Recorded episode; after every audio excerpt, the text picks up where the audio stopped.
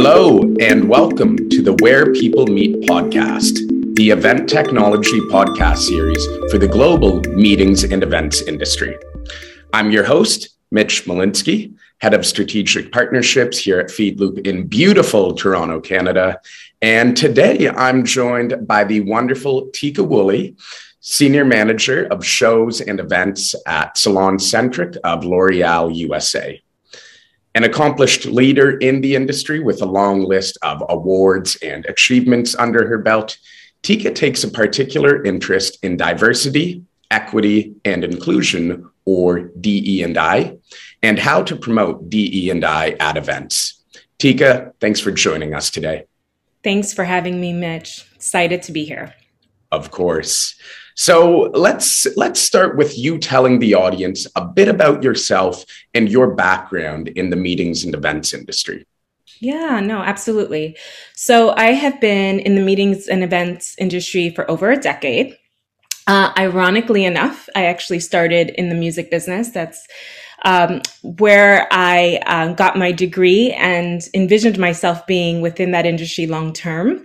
Um, and looking back on the journey, it all makes sense in that um, I was an EA to an A&R. And for those that don't know, in the music business, that's artist and repertoire. Um, and so that time in that season in my life gave me the opportunity to work with high profile artists, um, you know, plan niche experiences for tours, for meet and greets, and um, really elevate dining experiences um, for specific markets. So when I transitioned into doing events for the beauty world, it was a natural transition because although I didn't have it be a title per se, it was a big part of my day to day. So that's the beginnings. Looking back, it's like it was all meant to be, of course. um, and so lucky enough you know i um, i really progressed in this industry by starting off doing the niche boutique events for uh, high-end professional hair company at the time it was it was Mizani um, which happens to be a brand that's focused more so on on highly coily textured hair um, and so, you know, getting that understanding of what an elevated event is and really submerging myself in that market and showing up differently and bringing awareness, that was the beginnings. Um, and then as I transitioned over the, the last decade, it became about, um, you know, working with larger scale brands and, you know, anywhere upwards um, from an event standpoint from 10,000 Wow. to 30,000. yeah, yeah. So so v- very different and then and then you know transitioning to leading teams and working cross functioning with so many wonderful vendors. Um, and at this point in my career right now, I am working on the distribution side of the beauty industry. Um, so I have um, I have the amazing day to day opportunity to work within the brands itself, but then also work with partner brands and brainstorming and, and showing up differently and seeing how we could make sure to um, take that in person and digital experience and um, make it so that it has a lasting impact, right, on on the guests. So it's it's just been an amazing journey. That's incredible. Yeah. Very interesting to hear about you getting started off in the music industry as well, because I do, of course, see a lot of overlap between that and then the natural shift to the role of an event planner. Um, but at this point, it seems you're a, you're a pretty popular name in the industry. So, congrats on all of your achievements so far. Thank you. Thank you. I appreciate it. Yes, it's one creative industry to the next. Fantastic. So, when I was uh, diving into your online profile, I was really impressed with your resume and particularly with L'Oreal. I see you've risen up the ranks, going from event coordinator to now director, manager of events. So, what have you learned about the world of events over your 13 years at the company?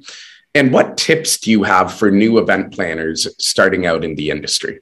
Yeah. So the event world is an ever evolving and changing world. And, um, and so the biggest thing I've learned is that you have to stay open minded, open minded to change, open minded to, to showing up differently. Mm-hmm. Um, the the last decade has seen the rise of you know um, hybrid being the way all the time. You know, I wouldn't say it's the way of the future, is the way of now. um, and having a digital component and ensuring that you have data because data is king to ensure that you know you're you're touching base with with that clientele or, or that guest with every experience that you plan so that's been for me the biggest learning is never stay where you are um, always always continue to learn um, innovate push envelope take calculated risk um, I can't tell you enough how many times I've fallen down, but it's been the biggest learnings that that that we've had because of it. And many of those risks has been the the the um the, the one thing that brings brings about the most ROI, right? So taking a risk and having more people come to you, um, you know, whether it's a it's an installation that's inspired by uh, you know uh, travel or inspired by uh, restaurant. I got inspired by a pastry chef once, and we we um, I was able to contact the pastry chef and see kind of uh, his mindset and how he worked. And we were able to take what he did at his restaurant and bring it to life on the road, where we took um, in in the beauty industry, it's something called NAHA, which is like the Grammys of the beauty industry, Mitch. And right. essentially, we took um, key looks, hair looks, and recreated it with cotton candy. Uh, and that was just like um, a game changer for us in the market. And then, of course, we gave out cotton candy as well. But more importantly, people came, they asked questions, they signed up. And so we were able to uh, continue having that relationship with, with that clientele um, way after that year of going on tour with that um, installation. So stay open minded, travel, soak it in, bring it to, you know, whatever event you're planning. That's amazing. And it seems one of the reasons you've been so successful in your career is you are willing to go beyond traditional events and you're willing to look elsewhere for inspiration. Um, and, and I think that's incredibly important for an event planner or really anyone in any role at a company. So that's that's fantastic to hear, Tika. And just one item before we move on to our next topic here that uh, that sparked my interest is you mentioned hybrid events. Sure, they're the way the way of the future, but they're also now. And for me, as an event technologist uh, representing an event tech company, I completely agree with you. Curious, was that your vision pre-pandemic as well? Was L'Oreal doing hybrid events pre-pandemic, or was that really just kickstarted due to the COVID nineteen pandemic? Well, it definitely accelerated with COVID nineteen pandemic. Um, so we we did play in the space of hybrid events before, um, but it wasn't um, the status quo. So it wasn't at every event, and it was limited live streaming opportunities. Um, whereas, you know, you know, as we're transitioning out of this pandemic period, it's just a part of doing the business. So it's a part of the uh, planning process from conception. Yep. Um, and so, you know, it, before it was like, okay, we can do this too, so that people can play back and see it. And, you know, even so, we weren't even looking at it at that time as, this gives more accessibility to those who cannot physically be there for whatever reason, right? And so there's it just opened up the doors and the outreach to you know people who are um, you know maybe navigating through some some um, disabilities that are not as seen you know yes. or um, if it is something that's um, more physical and they're just not comfortable to go right back out it gives them the opportunity to experience it um, you know, from from home. So it's it's been a game changer for sure. So it, you know, to answer your question, it was a part of it. It just wasn't a part of every event that we planned. Right. And we saw that with a lot of our clients as well. Pre pandemic, PheedLoop, as an event technology company, we did offer hybrid event solutions, but at that time it was very, very basic and not widely adopted. Whereas the pandemic rapidly accelerated that, virtual became the new norm. And now going forward, planning an event without a virtual component, you, you can't even do that. So, uh, completely agree. Yeah. yeah. All right. So moving on to a topic I know you're very passionate about, and I'm really interested to learn more, is DE and I, diversity, equity, and inclusion. So this is one mission that you've been promoting at the events you organize. Can you tell us more about what DE and I means to you and how you make this part of an event's mission? Yeah, no, absolutely. So for me, D and I, the, the goal is to make it just, you know, par for the course, right? It should just be a part of everything that we're doing. Inclusivity and belonging um, needs to be uh, woven into every part of the event experience.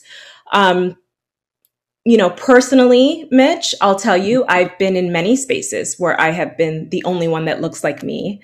Um, and um, whether it's back of house, from, from a planning perspective, a boardroom perspective, C-suite exec um, perspective, there's not many that look like me there to give that voice and that perspective. Okay. Uh, and then moving in front of house, you know, whether it's guest speakers or facilitators that we have, or, or even vendors that we use, supplier diversity, um, you know, it was far and few between.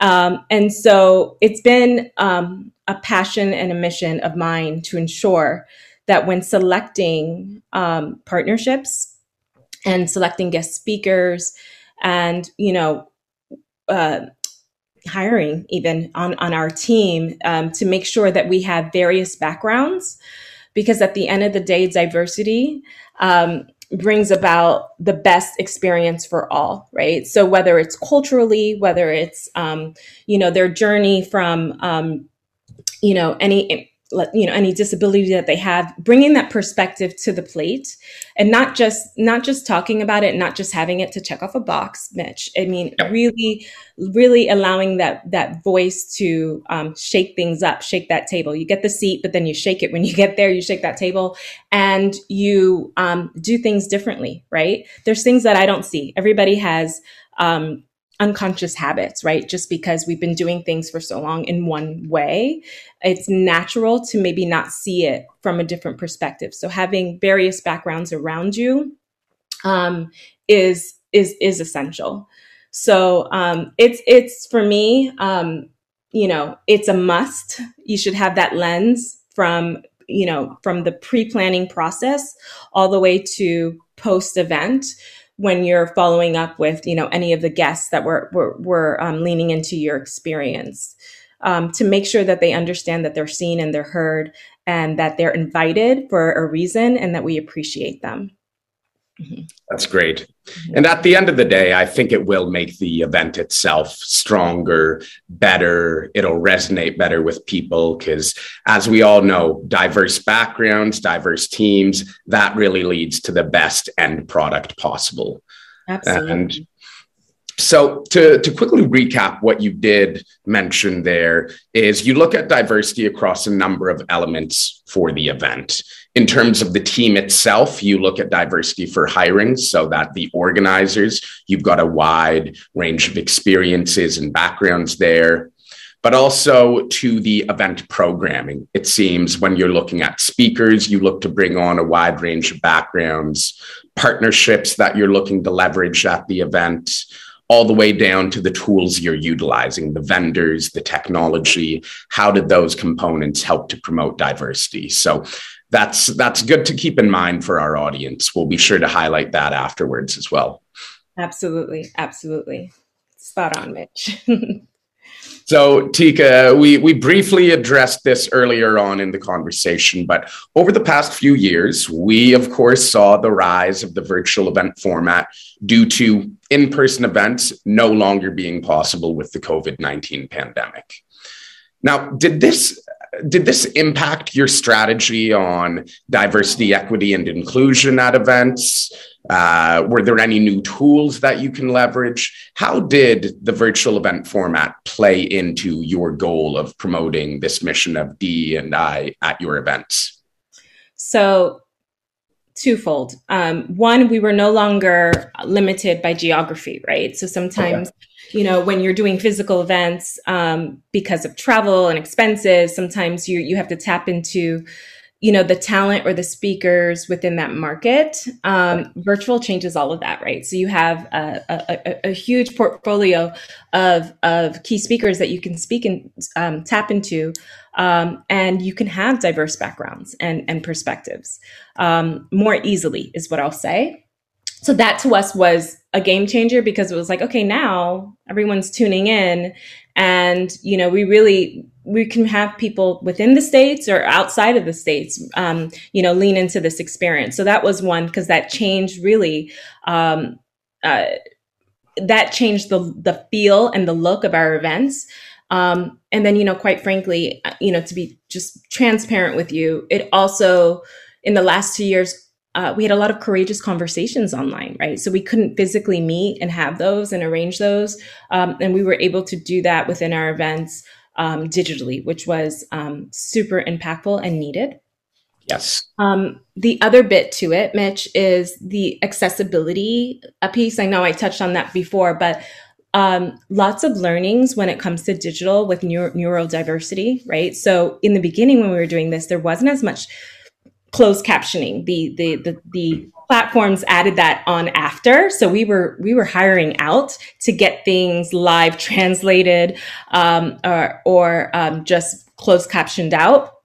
Um, so when we do our events, we think about the bilingual opportunities. We think about the the um, uh, uh, neurodiversity. So the closed captioning, but then also like the lighting and then the flow of the event, understanding that there's people that are on the spectrum that need those breaks, you know, not only that, they have to have the agenda well in advance, right? It just makes for a better experience. So through that, and quite frankly, through a lot of feedback that we got, we've been able to tweak it and make it better, um, shorten the day a bit, knowing that screen time can be exhausting and so, although it's a wonderful tool to have, we have to be mindful of everyone's positioning um, that's watching. So, it it has forced us to look at events completely different. And even when we're now back in person and we're doing hybrid, speaking to both audiences, and you know, still making sure we have just the right amount of breaks, not only for the people in person, but for the people watching on on screen. So. Um, yeah, we it, it's it's made a more inclusive environment overall. It really has. Although the transition from in person to virtual was difficult and some event planners struggled with it, I think one of the amazing benefits of this whole pivot is accessibility and inclusion has come to the forefront. And for us as event technology companies, that's a differentiator that we can now leverage because we understand that clients are looking to support multi language events. They're looking to support accessible events where the platform is accessible with uh, screen reader capabilities, where the participant can come in and they have the ability to adjust the text size, background colors, all of those items. So making that pivot to virtual really brought accessibility to the forefront, especially when there are some organizations that look at accessibility guidelines like AODA, ADA, WCAG, and where they say, hey, sorry, we can't work with you unless you meet these certain standards, then I think that's a huge benefit for the industry. And we've done a lot of leveling up over the past few years. So I'm, I'm really happy to see that.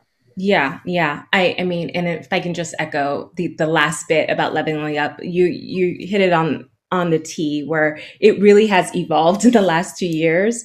It's and a so process. And the, yeah, exactly, exactly. Even down to, you know, um, you know, from a 2D to a 3D format, the options of skin, skin tone and, um, you know, clothing, etc., to make ev- everyone on, on the other side of the screen feel comfortable, right? And feel like, oh, okay, that, that's, I can relate to this one and I can select this one if I'm going through this experience in this kind of format. So, um, I, it's been amazing to see the evolution over the last, um, uh, you know, year and a half or two years or so. Completely agree. Well, I was really excited to bring you on board because I think this is a message that our audience will really resonate with is how to promote diversity, equity, and inclusion at their events. So the last question I've got for you today, Tika, is what are your tips and tricks for event planners who are looking to promote diversity, equity, and inclusion in their events? Is there anything specific they should keep in mind? Well, first, first an open mind and, and always willing to learn and listen. Um, leading with empathy with your events is going to be key. Um, so that when you are planning that experience from beginning and end, um, you see everyone, or at, at minimum, Mitch, you have people around you, right, that can um, bring bring different perspectives. That way, you can keep that in mind when planning. So, you know, I will say this. Um, you know, if everyone in the room looks like you, that's a problem. um, and this goes to, you know, when when you are, um, you know, curating that experience and selecting, you know, whether it's it's in your world, whether it's artists or talent or or, or guest speakers, you know, you really have to look at who all the players are and say, you know, why do if if they all look the same, why? Right? And start peeling the layers of you know what can what can you do better? Um, that way you get you know um, a variety of options for people coming into into uh, you know the experience that you're creating. Um, and so like you said earlier, it makes for a better event. It makes for a better industry. So the biggest tip I can give is, you know, when planning, you know, think about it from all aspects. That pre-planning phase is so essential. um, you know, even when you're just brainstorming on what you would like it to look like, and then as you start editing it down, starting off with knowing I would love to have this person from from this background and that, like, not only just their their journey, uh, but also looking at it like, you know, do we have representation for for the people that are coming in? Can they see themselves in the speakers? Um, and so that's just key. And i really i really do believe the event industry as a whole mitch is is getting better and better with this. Um, there was there there's always opportunity but we've gotten a lot better. Um, and so it just needs to be part of the initial process um, starting from the ideation um, to be inclusive um, and not just to, again not to just to do it as a checkbox but to make sure that that you're you're uh, cultivating that belonging um, when you're planning your events. Yeah. Needs to be part of the vision the overall strategy. And tika i think people like you who are out there in the industry talking about D and I, promoting it everywhere you go. That's really going a long way in helping us to spread this wonderful message. So um, I got a lot out of this conversation. Just want to say thank you so much for being so generous with your time, sharing your insights with our audience and our listeners. But I'm sure many of them will want to learn more. So, if people do want to get in touch with you to learn more about your work, how they can support or drive diversity, equity, and inclusion at their events, what's the best way for them to do so? Uh, well, one, I want to say thank you for having me. This is a great experience, and I love everything that you're doing. Um, and you know, I, I, hope that you know through the podcast, we, we, you know we get more and more people who can um, you know maybe maybe do things differently right mitch? Um, but if they if they want to keep up with anything that i'm doing i am on linkedin um, tika woolley um, also mish tika. So um, i um, i'm open i accept everybody. I think it's it's a great platform to connect and grow. You never know uh, who the next superstar in the event industry is or who the next vendor you'll be partnering with. So uh, they can they can catch me on linkedin Awesome. Well, we'll uh, we'll get that spread around for you.